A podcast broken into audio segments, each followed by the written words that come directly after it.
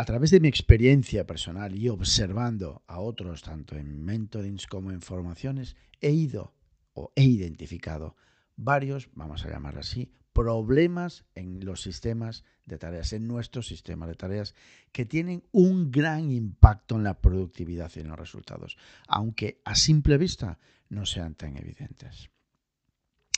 Hola, soy José María Villarmea y ayudo a profesionales y a equipos a potenciar su efectividad a través de psicoproductividad personal. Bienvenidas, bienvenidos. Madre mía, vaya final de año, vaya cuatrimestre final, brutal.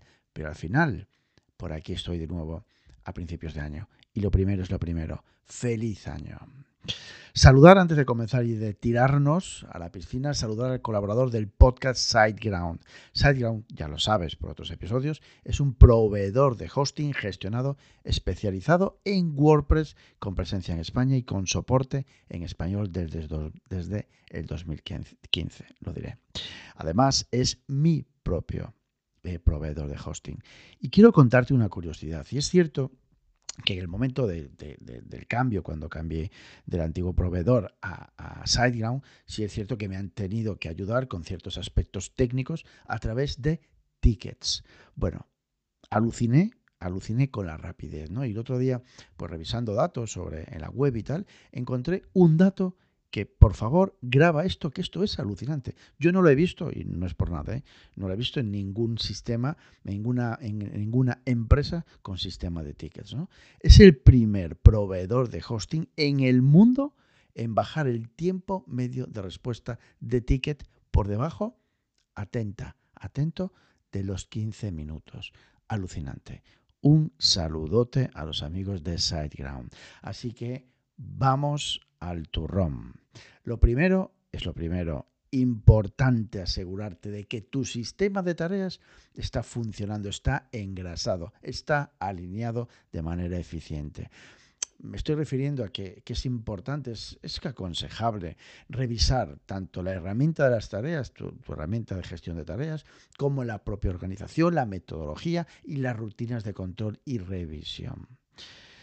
¿Por qué es vital? Bueno, porque mm, muchas veces necesitamos ciertas adaptaciones dependiendo del momento en el que nos toca vivir o que estemos viviendo. Hay, no sé, eh, las cosas cambian, digamos, ¿no? Entonces, bueno, pues eh, está bien revisar y ajustar en ese sentido. Tómate eso, no te llevará mucho tiempo, pero hazlo una o dos veces al año. Vamos con esos errores a evitar en la gestión de tareas. Error número uno, esto me lo encuentro mucho. Aquí me encuentro una resistencia, no brutal, pero sí mmm, poco comprensible a que las tareas quedan atrapadas en el email. Este es el error. Las tareas quedan atrapadas en el email. Y me encuentro la resistencia cuando en la formación o en el mentoring o lo que sea, ¿vale? Estamos trabajando la gestión de tareas, estamos trabajando el método de gestión de tareas, normalmente siempre sobre una herramienta, y perfecto, encaja todo, pero ¿Y las tareas del email? José María, no me quites del email. Yo en el email ya me gestiono mis tareas. Es decir, aquellos emails que tienen implícita una acción, no te preocupes, no lo quiero pasar al gestor de tareas, me lo quedo en el Outlook, en el Gmail, ya lo marco yo como leído o como tú quieras. Eso es, eso, eso, esa expresión, esa, este, esta situación que te acabo de contar, me lo encuentro muchísimo. Vale, majete, sigue haciéndolo. ¿Qué sucede? Pues que diversificas muchísimo la atención. Deja de ser confiable tu sistema de tareas. Sí, esa herramienta de tareas, tu sistema, deja de ser confiable. No podemos diversificar, no podemos llevar en paralelo dos gestores de tareas. Si entra una tarea en el email, mejor dicho, si entra un email con una acción dentro, accionable, pásalo a tu gestor de tareas. Por una cuestión de simplicidad, por una cuestión de sencillez, por una cuestión de centralización, por una cuestión de foco. Es vital para la salud de tu sistema y para la atención, para tu atención, que cualquier tarea que recibas ya sea por WhatsApp, ya sea por email, por lo que sea. Que, iba a decir automáticamente, no, pero que la pases, que la mecanices, mecanices, me la mecanices a tu herramienta o lugar específico donde organices tus tareas. Un mantra, todas las tareas en un solo lugar. Error número dos, no dividir las tareas en subtareas o no hacerlo lo suficientemente claro. Es otro error muy común.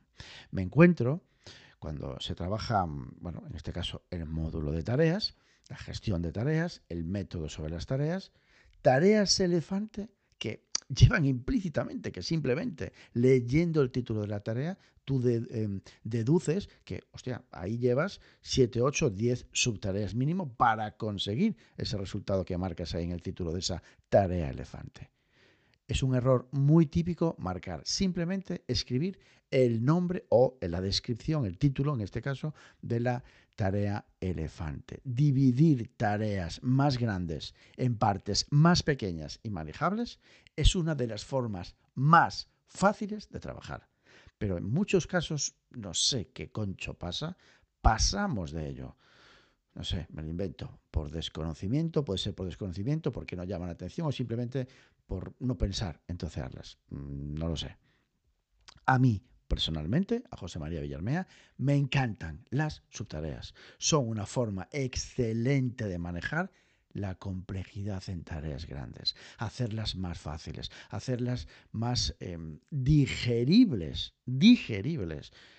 Hablo de a nivel, a nivel de percibir el cerebro, ¿sabes? Esa manejabilidad, esa que sean más, más, más abordables dividir el trabajo de manera más inteligente y establecer, incluso nos puede, nos puede permitir establecer fechas intermedias para esa tarea elefante, para bueno, hacerlas más realistas o cumplir con las tareas más grandes a tiempo, digamos. ¿no? A mí me encanta. No dividir las tareas en subtareas es el error número dos, es uno de los errores. Error número tres a la hora de gestionar tareas. No establecer plazos anticipados. ¿Cómo? ¿A qué te refieres? Te lo explico, no te preocupes.